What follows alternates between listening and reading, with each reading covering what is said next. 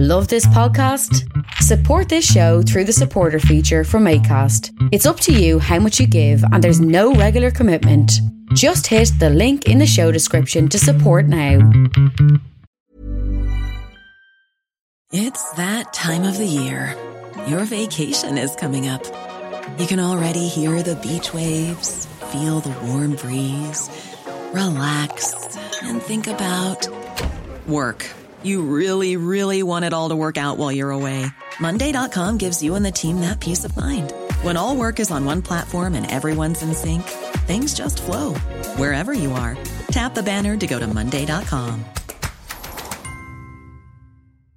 Ryan Reynolds here from Mint Mobile. With the price of just about everything going up during inflation, we thought we'd bring our prices down. So to help us, we brought in a reverse auctioneer, which is apparently a thing.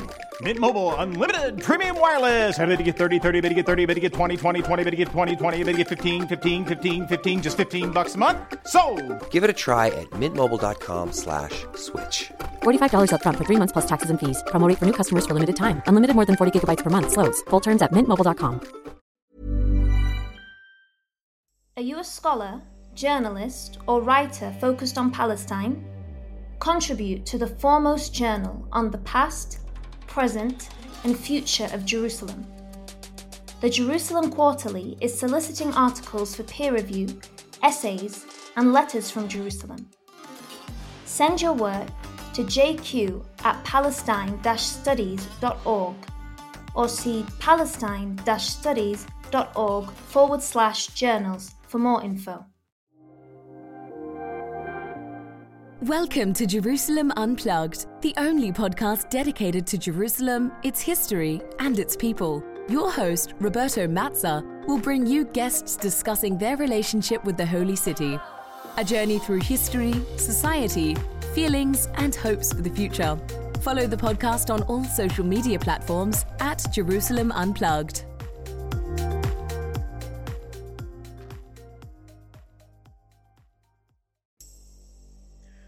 Welcome to Jerusalem Unplugged, the podcast dedicated to Jerusalem, its history, and its people.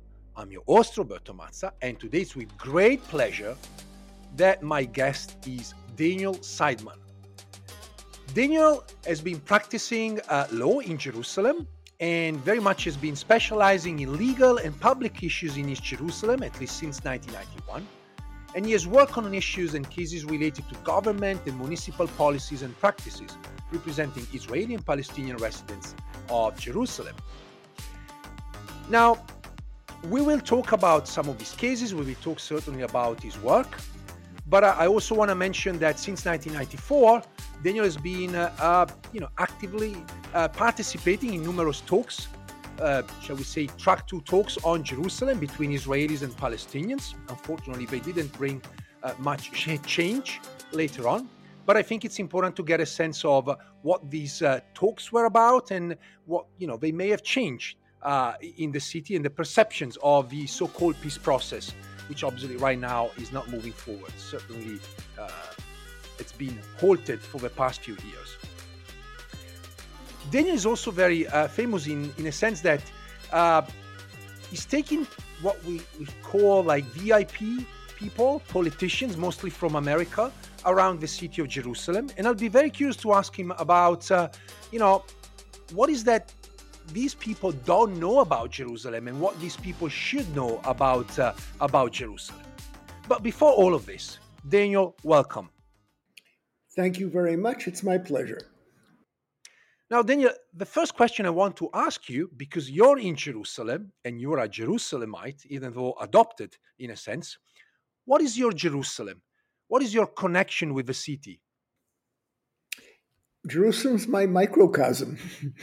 Um, I live vertically. Uh, there are all sorts of people and wonderful people who live horizontally. They go from different positions, and a diplomat will be posted in Beijing and then will be posted in Rio de Janeiro, or people will change jobs. Uh, and they find their infinity in uh, a multitude of different subjects. And that's wonderful. I don't do that. I have my microcosm. Uh, it is the city of Jerusalem, and particularly East Jerusalem, my children used to tease me that when I would have to take them on a play date in West Jerusalem, I would get lost. But if you blindfolded me and put me in the middle of the Shuafat refugee camp, I'd find my way around as if I was born there. Um, but fortunately, Jerusalem um, is endless. I mean, I, am sometimes uh, described as a Jerusalem expert. There is no such thing. You know, it's just too large. There are experts on Mamluk Jerusalem. There are experts on you know, planning in Jerusalem. I have a sliver of it, but it never ends. Uh, every day I'm learning something uh, new. It's riveting. If God exists, uh, her uh, area code on a cell phone and her zip code in mail is local, uh, whether she exists or not. Um, so you literally can find uh, worlds in the city of Jerusalem, uh, uh, which means I have the best job in the world. You know, people will say, "Oh, it's so grim, and you're you're dealing with a difficult." Yeah, I'm dealing with difficult issues, and I'm not, you know, uh, insensitive to them. I have the best job in the world. Let me ask you something. I know you're American, and I was wondering how was moving from America to Jerusalem. How did that uh, move work out for you? I'm a former American and I'm a current Israeli. I think that patriotism is monogamous, although um, I do have uh, some envy for um, my uh, friends in the country of my birth after the result of the elections. Their elections worked out a little bit better than ours. I uh, moved here more than 50 years ago uh, for complex reasons, and I have to think about why I moved here. I have to reconstruct it because I no longer remember. Uh, for me, moving here wasn't a geographical move alone. It wasn't changing um, where I lived. It was a very deep cultural transformation. Um, uh, in some ways, I'm not entirely the same person that I was in my youth. Uh, there's certainly a continuity, um, but when you genuinely uh, absorb yourself into a new society, learn a new language. Language is really important to me.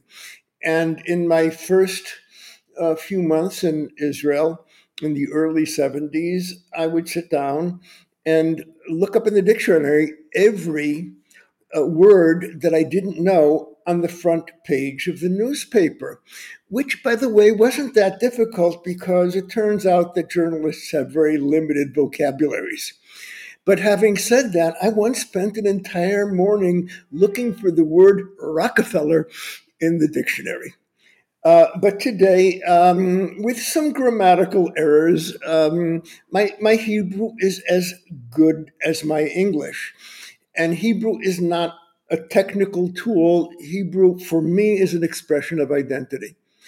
Um, you know, there are a lot of people in the wake of the recent Israeli elections who are saying it's time to relocate.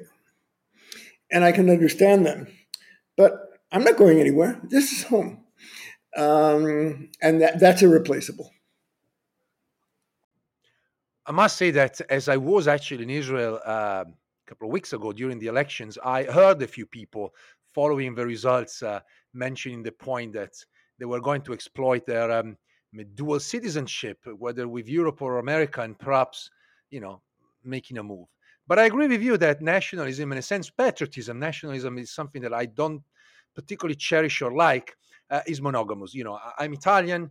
I lived in five different countries. My kids are both Italian and Israelis, and we live in America. And yet, you know, if Italy would uh, play the coming uh, football World Cup, I would probably cherish and watch Italy. Unfortunately, we won't play any game. Uh, you mentioned you have the best job in the world. So let me ask something about uh, you know your job. Can you tell us something about your background and, and how you came to specialize in legal and public issues in Jerusalem? By mistake. it was a life changing mistake. Look, I, I uh, prior uh, to my involvement in Jerusalem, I did have uh, something of a political awareness. After getting out of the army in the early 1980s, I went to be the legislative assistant to one of the best parliamentarians Israel has ever known, Yair Tzaban, who later became a minister um, in, in, in the government. Uh, but I decided to go to law school after going uh, into the getting out of the army because I wanted to have something of a wall between my personal involvement and my professional life. To do something professionally in which I was not personally invested emotionally. Well, it didn't quite work out that way. Uh, I began by being a regular uh, commercial lawyer and a partner in a law firm. Um, there were things that I excelled at, and there are things that I were te- I was terrible at. But I was an attorney in a routine role, and then uh, I can tell you the day on which I um, began my Jerusalem saga. It was the night between October 9th and October 10th, 1991, when the settlers, for the first time, moved in semi military uh, fashion into the Palestinian village of Silwan, which is also the biblical city of David. Uh, the following day, a member of Knesset, Chaim Oron, also a superb member of Knesset, called me and said, I want you to take this to the Supreme Court. And I said, Yes, fine, but what is the cause of action? Uh, what, why do you think we have a leg to stand on? And his response was, That's exactly what we're going to find out. Um, I was a young partner in a law firm, and I went to my law partners. This was pro bono work. And I said, You know, um, I need permission to do this. And they frowned and said, No, you got to bring in review to the office. And that was that. Um, but later that evening, one by one, the partners called and said, You know, um, we can't. Um, we can't prevent you from doing this. Go ahead. And with their blessing, uh, I took on the case. And it went from there. You know, when I was a little kid in the States, um, you would get uh, uh, trading stamps at the supermarket, and you'd be able to put together these stamps. And if you had enough, you could, you know, buy a hair dryer or an encyclopedia. But you'd buy the encyclopedia volume by volume and we bought an encyclopedia with the stamps getting A to C and then D and, and, and to F, etc., etc. That was how I built my expertise on Jerusalem. Initially, it was the settler takeovers, then home demolitions, the expropriation in Har Choma, uh, the discrimination in uh, municipal services, and I began to have a grounds up familiarity with all of the issues on the various agendas between Israelis and Palestinians. So I literally built an encyclopedic knowledge by buying one volume of the encyclopedia at a time. I wanted to ask you uh, about uh, the fact that you lived in Jerusalem for a few decades. And I wanted to ask you about your personal feelings also living in a city that experienced so many dramatic events uh, from the first intifada uh, from uh, the second intifada obviously and you know the, the rise of right-wing movements and the settlers throughout the city but also terrorist attacks so i was wondering from your perspective daniel seidman going around jerusalem how did you feel about it you know i am um, a product of the United States universities at the end of the 1960s and the beginning of the 1970s, which is you know, the peak of the counterculture. Uh, I lived in a Jewish commune in Ithaca, New York, at Cornell. Um, it was my final year in university before I saw final examinations because we would rebel and shut down the university as final exams came. Uh, which also means it's difficult to shock me. I saw everything back then, and I won't go into detail. Um, but when I graduated in 1973, I saw um, most of my friends going off to places like Wharton Business School and um, basically saying, okay, it, it's over, let's move on and get a life. And I, I don't fault them. I'm still in touch with some of them. My best friendships were made then. Uh, but I said to myself, I don't want to do that. And one of my motivations of moving to Israel, um, and I had studied here a year before, was my desire to live history as a participation sport and not as a spectator sport. Which means when things happen in Jerusalem, I'm in my element. Uh, although they usually don't work out exactly as I would um, like, um, I feel that in my minor role, I am a participant in Jewish history and global history, universal history. And that's a rare privilege. Um, you know, sometimes I wake up in the morning and feel as if, you know, I just put my two fingers into the electrical socket and, bzzz, and, and, and go out into the world. Um, you do develop a way of containing uh, pain and tragedy, which Jerusalem excels in. Um, I don't think you become immune to them or insensitive to them, but you can contain them.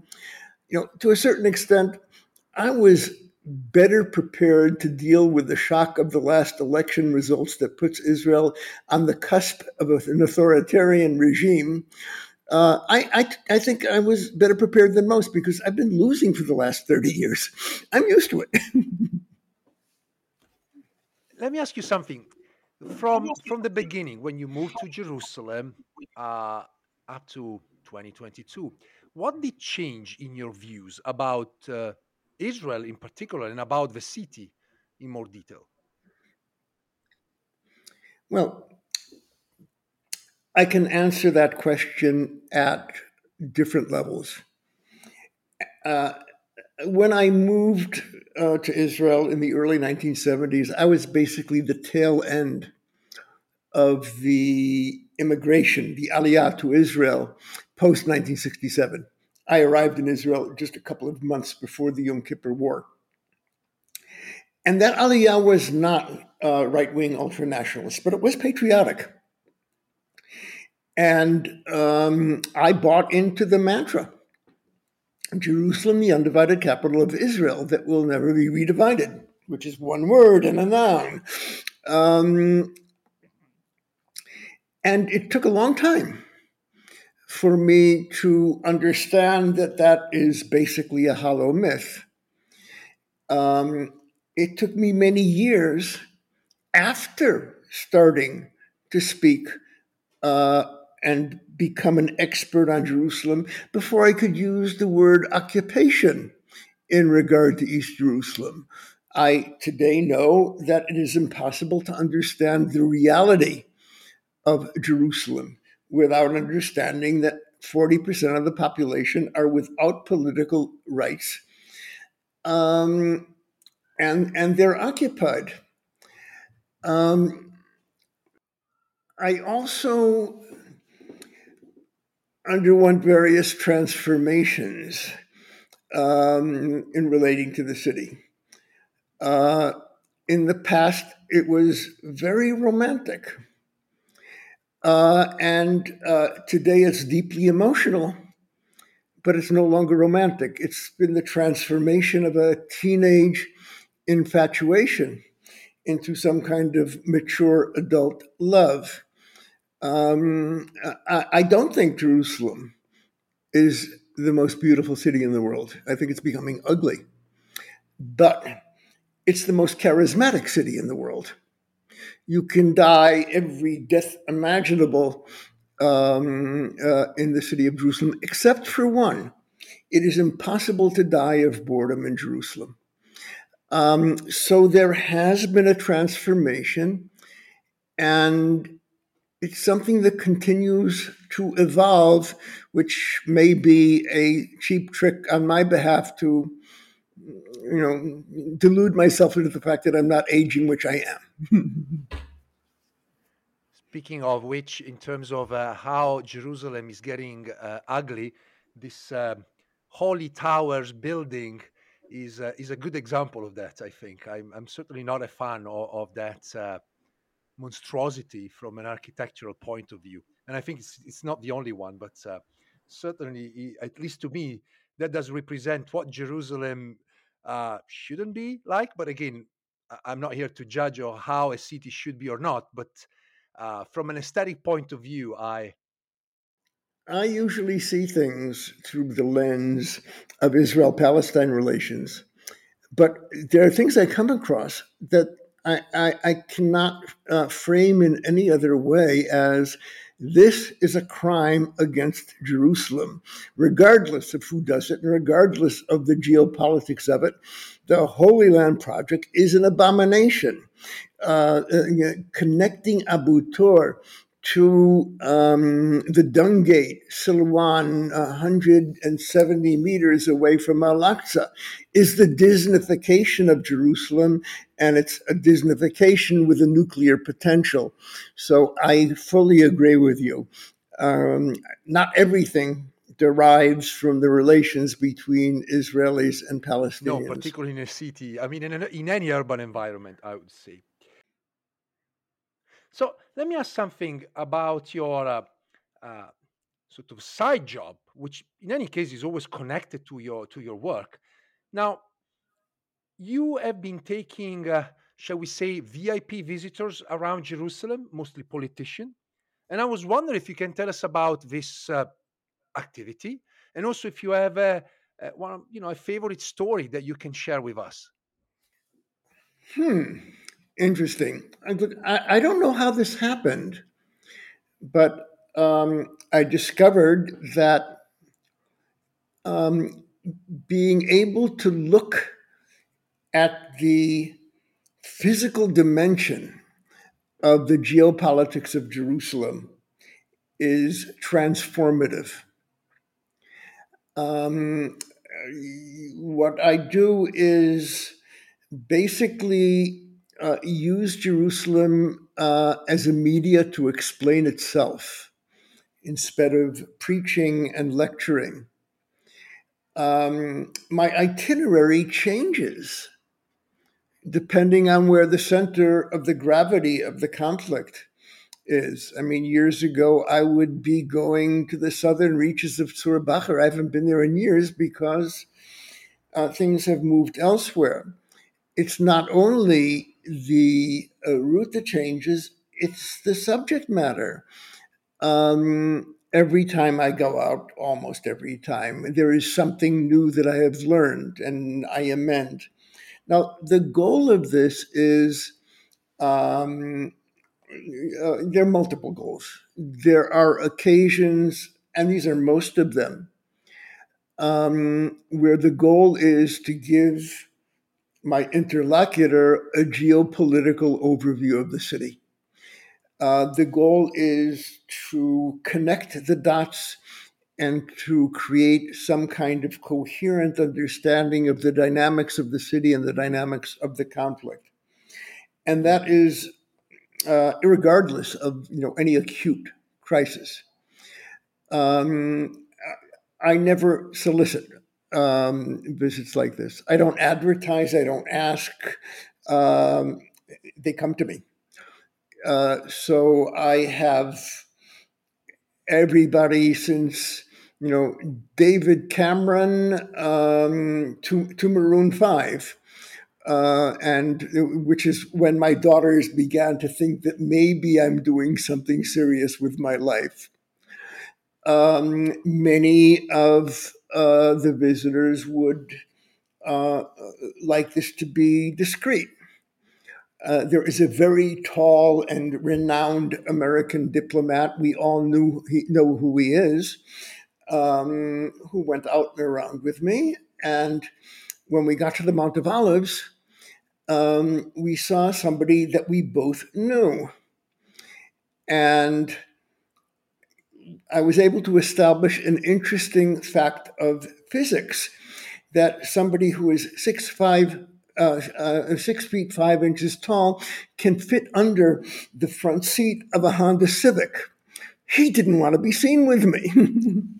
um, then there are the object oriented um, um, outings.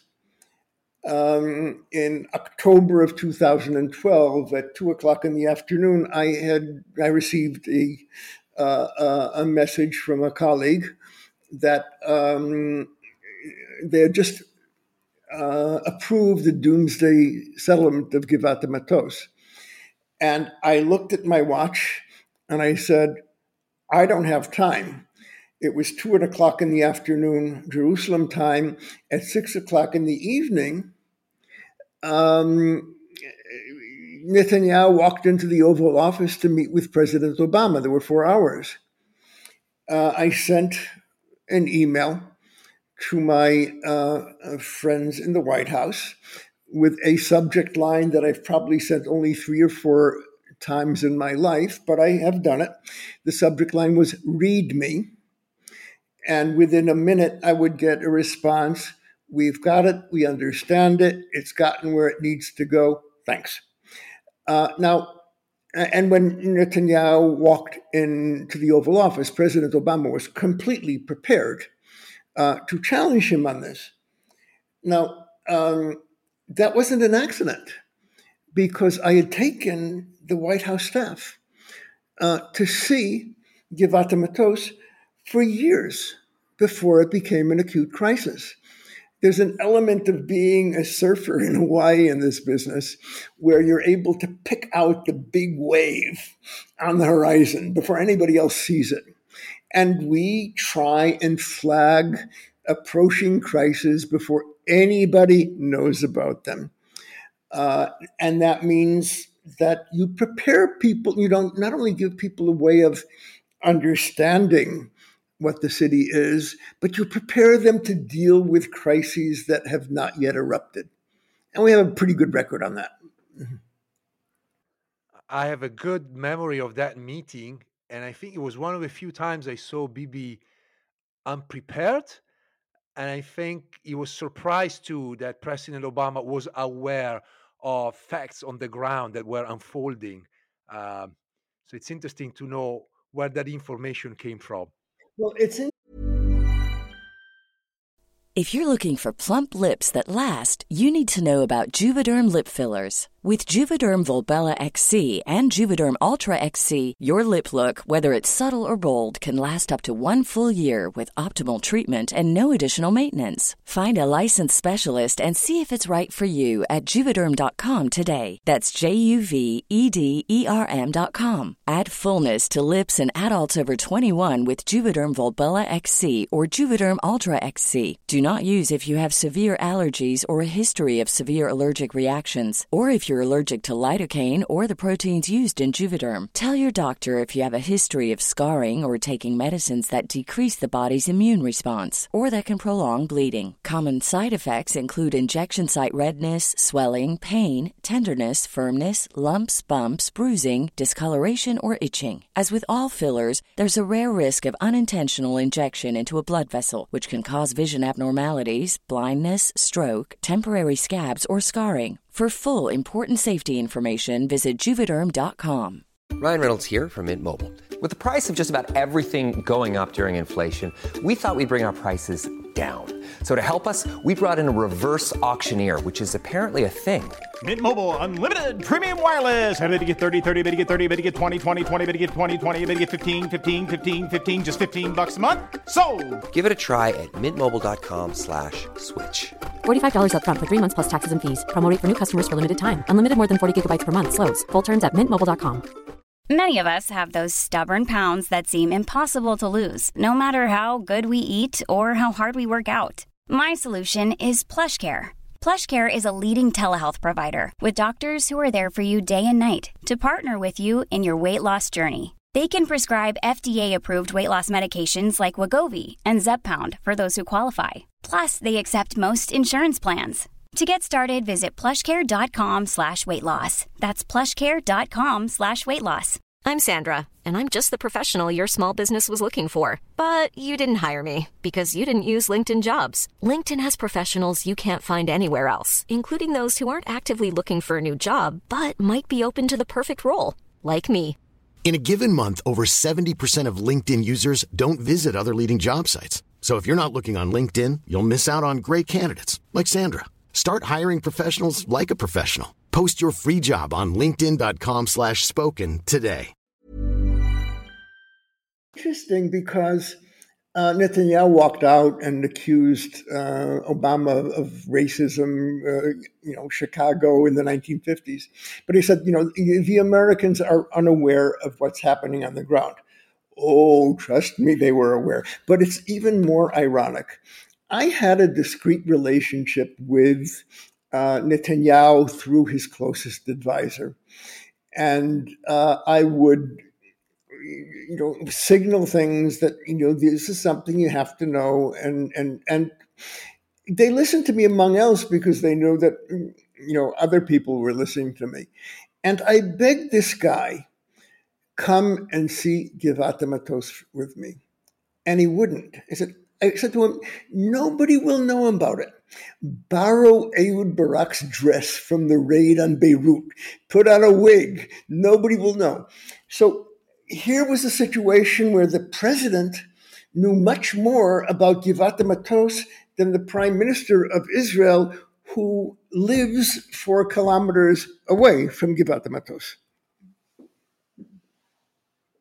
Well, this is fascinating. Well, next time I'll be in Jerusalem going around, I'll try to make sure that uh, I keep an eye on people that may look uh, in disguise, and maybe it's going to be you accompany them. Uh, let, let, me ask a question because you mentioned about awareness. So I was wondering, uh, from your perspective, obviously you're no longer American, but you are in a sense, you're Israeli. What do you think Americans and Israeli do not know about Jerusalem that they should know? Everything. Look, um, let's put it this way Jerusalem um, has is mythically overpowering. It's one of as as an as a meme as an icon. It's one of the pillars of Western history and Western civilization. And if you look at art in the Middle Ages, how people imagined Jerusalem uh, without having ever set sight on it. One of the things that I did uh, during COVID when people were not able to come here and and see things. I would do something of a, a, virtual tour of Jerusalem, and there was a film made. Well, it turns out that there were uh, a group of nuns in Europe in the 18th century who did the same thing. They had a virtual pilgrimage to Jerusalem without ever having seen it. Um, people forget that Jerusalem is also a city where uh, poor slobs like myself uh, live, raise families, go to work, and die. Okay? Uh, um, uh, sewage in Jerusalem obeys the law of gravity and not the Likud party platform of the Palestinian National Covenant. But if you think that Jerusalem is only a city, you're never going to understand it. And you have to develop a certain dialectic about when to withdraw and give the city the respect it deserves. And I definitely anthropomorphize that. And when to say, come on, cut it out. You're just a city. You're just a city. Um, there's another problem uh, Jerusalem is a very inegalitarian city in, in more ways than one can imagine. But there's one way in which it is almost arithmetically egalitarian. Everybody lies about Jerusalem. Jews lie, Christians lie, Muslims lie, Israelis, Palestinians, international, and it's not accidental because Jerusalem is cherished so much you're willing to sacrifice minor things like the truth um, in the service of Jerusalem. Um, we try and get the facts right. Uh, and if we're listened to, it's because people rely on the credibility. Uh, one of the things I delight in is finding out a fact that will undermine one of my theories. Um, it's just an indication that I'm not brain dead yet. Let me ask something about uh, contemporary Jerusalem and the use of uh, certain words, which are you know, I would say uh, tricky because they do, uh, you know, trig, uh, trigger lots of discussions, and they also like they are very emotional in in some way. So when we talk about apartheid, what do you feel? What do you think about this term in relation to to Jerusalem, and also in relation to the question of sovereignty? Who owns what in Jerusalem? I, I, think I can answer um, obliquely, but complicated, and may not be consistent. Um, one of the people that I showed around Jerusalem, and I've met a few times, uh, is President Jimmy Carter. And he was one of the first who had a book, you know, um, peace or apartheid. And I w- bristled at that. I did not see the racialism that uh, one saw in South Africa. But the city has changed, occupation has changed, and I have changed. Now, um, I think there are still major distinctions between uh, the apartheid regime and what is happening in the West Bank and in Jerusalem, but there are chilling uh, manifestations um, that that are clearly reminiscent of apartheid and make the term quite appropriate. Now, um, I'll, I'll, give you just two examples. Um, one of the claims that Israel asserts regarding different legal systems in the West Bank is occupation is temporary. Uh, and, and we are now about to appear or not appear before the International Court in Hague over that question precisely. Is a 55 year old occupation temporary or not? But one of the ways that we deflect the accusation of apartheid is by saying it's it's it's inherent in occupation. Occupation will end. But we don't say that about Jerusalem. Jerusalem is ours. It's eternal. Uh, that defense just doesn't doesn't hold water here. And in some ways, you know, occupation in Jerusalem is in some ways occupation light in terms in, in, in comparison to Hebron.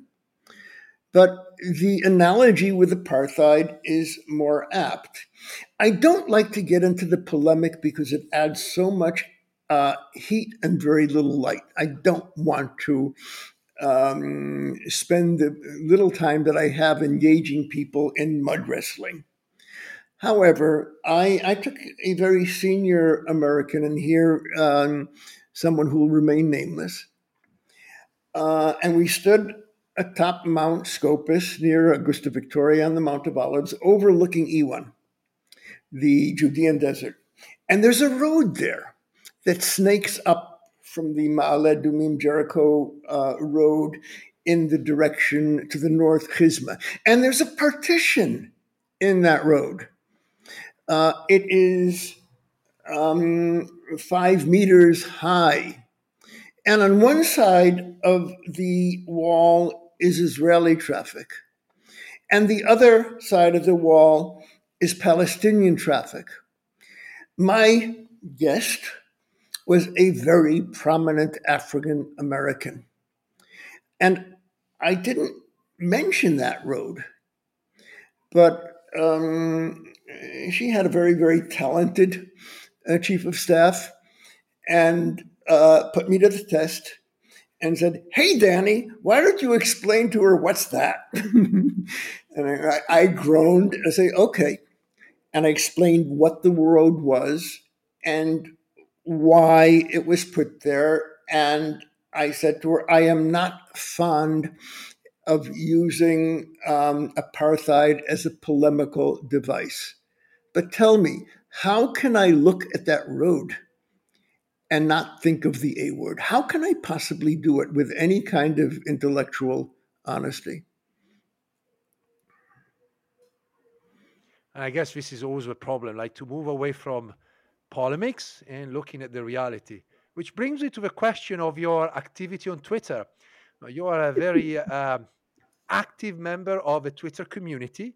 Now we have to see where Twitter will go with uh, under the aegis of Elon Musk. Uh, but I'm curious about how did it start and how do you feel about all of the interactions that you have uh, on a daily basis? Well, there's a, there's a, a really cool story here. Um, I started uh, on Twitter just when it began because one of uh, um, uh, George Soros's um, advisors encouraged me. You've got to do it. It's like 2007, and I, I, I looked at the thing and I said, I really am not interested where George Soros is on any given day, and I canceled my account. My good friend and colleague in Washington, Lara Friedman, who's much more communications savvy than I am, said, You've got to go to Twitter, you've got to go to Twitter, you've got to go to Twitter. And I just refused. And finally, she said, If you don't uh, start uh, tweeting, I'm going to open an account in your name and do it for you. And she opened the account and said, "You've got now, you've got now got 48 hours to start tweeting." Well, I go into the office on Sunday morning. It's a work day here in Jerusalem. And I open the computer and there's this goddamn Twitter there. and I said, What am I going to do with this? And the phone rings, and it was a phone call from my friend Jawad from Silwan, who said, Danny, there are some really important people here in Silwan. Uh, you know, there's, you know, Shabak and the Secret Service all over the place. I said, you know, okay, go and sniff around. Tell me who's there. And 20 minutes later, he came back and said, the settlers are hosting two people. Wait a second. I wrote down their name uh, John McCain uh, and Joe Lieberman.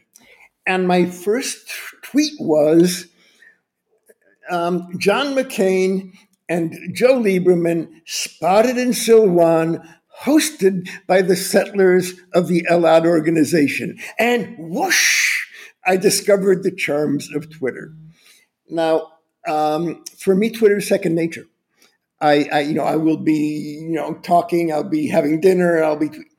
It is an enormously important tool for me because basically what I deal with is operational intelligence.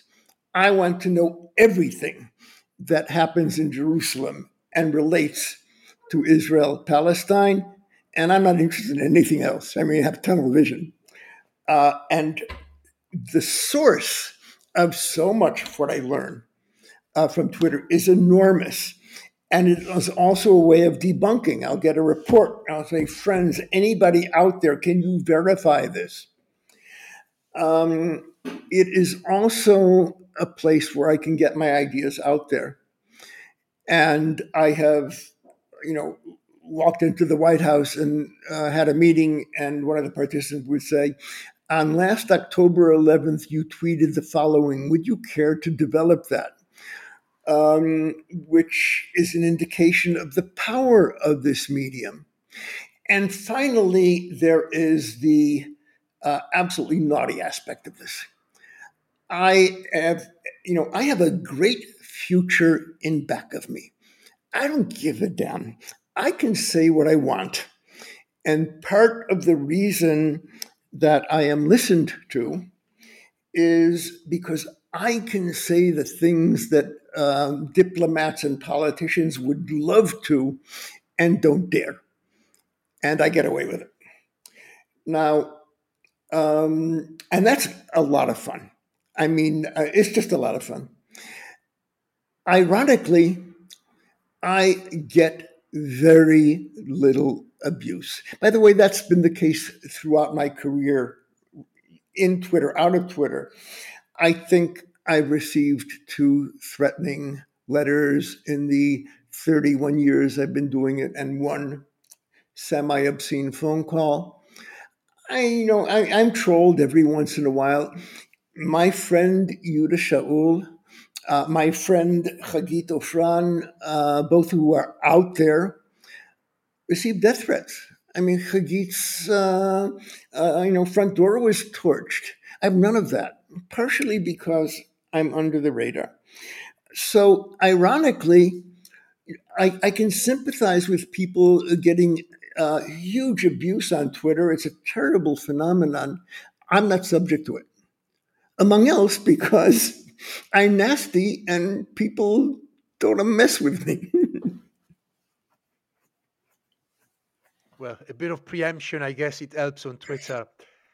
Let me ask something about uh, Terrestrial Jerusalem, which is uh, an organization that you founded and uh, I think back in 2010, if I remember Mhm. correct. Correct. And I Mhm. was wondering if you can tell us a little bit about what is Terrestrial Jerusalem and uh, what is the purpose of this organization.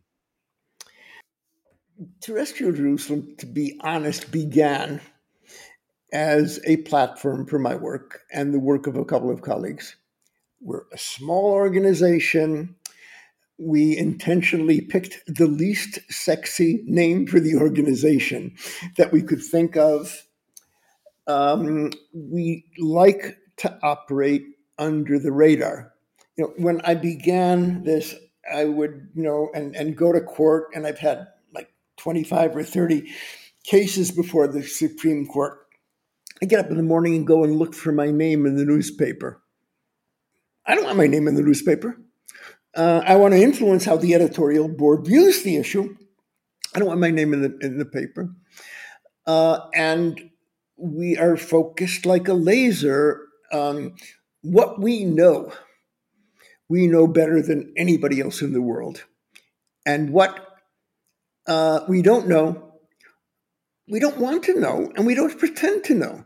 You know, ask me about Gaza, and you know how humble we Israelis are, and we never talk about things we don't understand. Uh, I'll say, "Ex- you know, excuse me, no, that that's not what I understand. That's not what I know. We are what we know. Um, we've expanded a bit in order to deal with some of the broader geopolitical issues, among else because, oh, you know, um, I'm one of the last ones standing. Uh, we've seen everything, we've been there, and we know why things are wrong, and we're we know how dire the current situation is. So we have a working group of very select people who are trying to figure out uh, what can be done today. I mean, I can I can define uh, the goalposts in the following way. People know, uh, although sometimes forget, you can't walk away from this conflict, regardless of climate change, regardless of Ukraine, uh, regardless of China. You can't walk away. On the other hand, people also know you're not going to get anywhere with this Israeli government and the fragmented Palestinian Authority. The stars are not aligned. So if you can't do anything, and if you can't walk away, what the hell do you do? And the current paradigms to date of shrinking the conflict just is not convincing anymore. So we are looking for concrete policy proposals to feed to decision makers. Here's something that is achievable It's affordable. It is not hugely costly in terms of political capital, and it is some way consequential and consequential against the benchmark of occupation and I would say deoccupation. And we're working on that. Now, uh, the other part of the general context is that the current state of mind in official Israel, and this crosses party lines, is uh, Trumpian. Jerusalem is off the table. It's ours. Today, when a, a diplomat will go from Tel Aviv, an ambassador, to our Ministry of Foreign Affairs, and raise a concern about Jerusalem, they will get a paternal scowl and be told, it's none of your business. Jerusalem is an internal Israeli affair. Five years ago, they would have said, we disagree, and then go into a Hasbara. But that's a change. On the other hand, the Palestinians have been so sidelined uh, by normalization. Um, have seen occupation entrenched. Many of their wounds are self inflicted. This is by no means, you know, entirely Israel's fault or the fault of the international community. But what they have left to rally the forces, both domestically in the West Bank and Gaza and in the Arab world, uh, is Jerusalem. The Emiratis can screw the Palestinians with impunity, but they can't ignore Al Aqsa. So you have the situation where Jerusalem is off the table for Israelis. Uh, Jerusalem is the table for Palestinians. And the United States is gone because they moved the embassy and are looking for a way of putting Jerusalem back on the table and discovering that it can't be done on the cheap. They have to reopen the consulate and they're not doing it. That's a pre- you know that that is a promise by the president. So that's the current dynamic, and and we we like to focus on you know what's going on. You know, at the moment, um, we are recording week after the elections. The um, uh, negotiation process is underway. It appears almost certain, not entirely, there's going to be a right wing government. And we're asking ourselves, do we have enough dots to connect to be able to tell people, folks, this is what you should be looking at? And the answer is no. I mean, we have a couple of things, partially, but there are not enough dots. We have to watch and what the dynamic will be. Um, how is Netanyahu going to handle the status quo uh, on the Temple Mount Al Aqsa? on the one hand, Netanyahu was very risk averse and very responsible on this issue for many years. And then he went into dismissive and uh, imperial mode, and that began to unravel. And the Netanyahu today is not the Netanyahu, you know, so we don't know what he's going to do. We know he's going to be between a rock and a hard place. Mm-hmm. Um, but we don't know enough uh, at the moment to give any kind of clear forecast of what we can expect. But we check hourly. I have a couple of more questions, and one is very much about uh, what you were talking about. I'm not asking you for predictions. Obviously, this is uh, complicated. But uh, I, I, was thinking about this individual, this character, Itamar Ben Gvir, ultra right nationally, religious nationalist, uh, who's now at the forefront of uh, Israeli politics, and he has clear views about Jerusalem, in particular about uh, Temple Mount.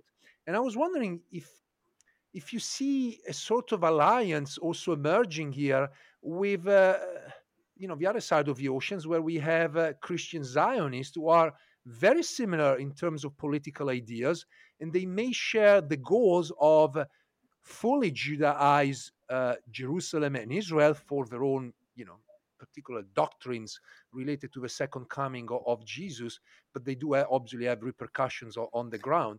And so I was wondering, how do you see this kind of relationship between mm-hmm. the uh, ultra right, religious right in Israel and Christian Zionists in America moving forward? uh, you, you are describing an issue that we have been focusing on for many years. Um, what we've seen over the last 15, 20 years, but accelerated in the last two or three, uh, is the ascendancy of faith communities that weaponize religion, um, whose claims to the city are absolute. They're exclusionary, it's only ours, and often incendiary. And you mentioned too, you have the biblically motivated settlers and the messianically motivated Temple Mount movement. You have the um, various iterations of the Muslim Brotherhood who aspire to religious conflict for their own reasons, and they are very much present in uh, Jerusalem. Not central, but definitely present. And then, of course, you have the end of days evangelicals, not all evangelicals, who make both the settlers and the Brotherhood look tame. And this has entailed the marginalization of the historic religious denominations who have a, a centuries long presence in the city. They've been marginalized. Um, and that contains the seeds of a morphing of a political conflict which is fueled by religion uh, on occasion, uh, but can be ultimately resolved by mortal men and women, and it is morphing it into a zero sum combination of Milchemet, Mitzvah, Jihad, Armageddon, Second Coming, hopefully in that order, and then we can all go home. Um, you know, for years, I've been saying, guys, the settlers around the old city, Silwan, Sheikh Jarrah, Mount of Olives, and the Temple Mount movement, they're becoming more powerful. They're the new normal. Well, when Trump and Netanyahu were in office simultaneously, I could no longer say that. They weren't becoming more powerful, they were the power. I can think of no two people on the planet who are less pious, less men of faith than Trump and Netanyahu. But during their tenure, policy in Washington was driven by Pastor Hagee and the you know Christians United for Israel, and policy in Jerusalem was dictated by the settler organizations. And that is a tr- trend that continues. We're beginning to see some pushback from the traditional religious establishments, but there's a lot of work ahead. What this is not about is keep religion out of this. You know, saying keep religion out of Jerusalem is as intelligent as saying keep culture out of Florence and finance out of Manhattan. Jerusalem is Jerusalem because of God, whether she exists or not. One more question. A good friend and a previous guest of a podcast, Father David Neuhaus, once told me, Roberto, no one owns Jerusalem, but Jerusalem owns you. Are you owned by Jerusalem? Oh, yeah. yeah.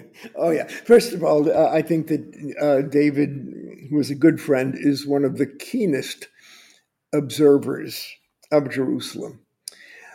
Um, let me tell you briefly about something that we've been doing in recent years, which hopefully will be coming to fruition finally in the next few months because of the claims that Jerusalem is only ours, possessing Jerusalem, we have put together a database of all of the religious and heritage sites in Jerusalem, the Old City and its environs. Uh, there are more than 670. Um, and we've written profiles of each of the relevant sites and aware of our colonial proclivities. We have had Christian scholars uh, edit the um, profiles of Christian sites and a Muslim scholar and a rabbi. And uh, we will be releasing this in the form of a website. But we have a map, and the map has tiny dots on it, uh, small blue stars of David. uh, violet colored crosses, green colored crescents, and then there are these yellow asterisks, which are heritage sites. The Romans and the Jebusites are represented in Jerusalem. And there are hundreds of Jewish sites, hundreds of Muslim sites, hundreds of Christian sites.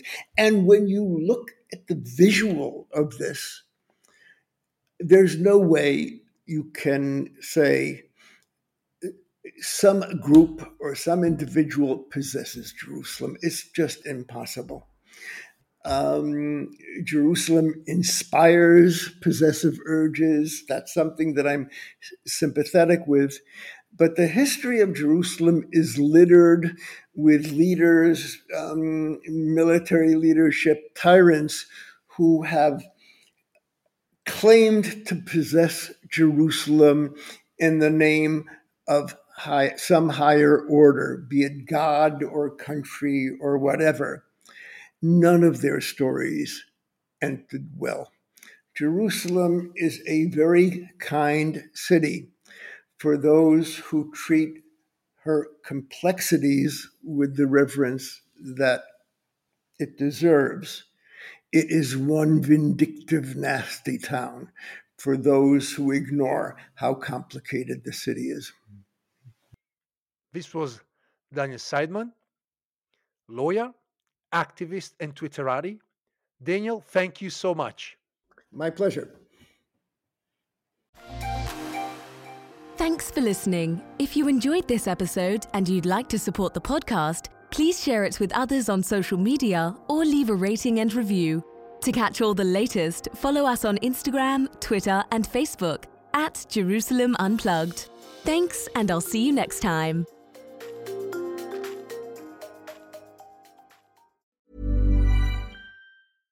Step onto the legendary clay courts of Roland Garros, where the world's best players battle it out at the French Open for a chance to win a Grand Slam title. Tennis Channel Plus is your place to watch. Stream every court from your phone or smart TV live in HD. See the action unfold as legends fight for glory and new rivalries emerge. Daily live coverage begins Monday, May 20th, with match replays on demand so you never miss a moment. From the first serve to the final point, Roland Garros promises unforgettable moments and new chapters in tennis history. Stream now with Tennis Channel Plus to be there when it happens. ACAST powers the world's best podcasts. Here's a show that we recommend.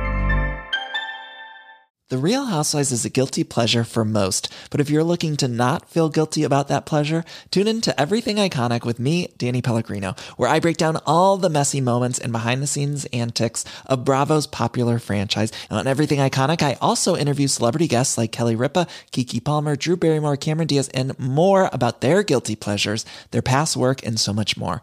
So if you're pop culture obsessed and find yourself watching way too much reality TV like me, tune in to Everything Iconic with Danny Pellegrino wherever you listen to podcasts.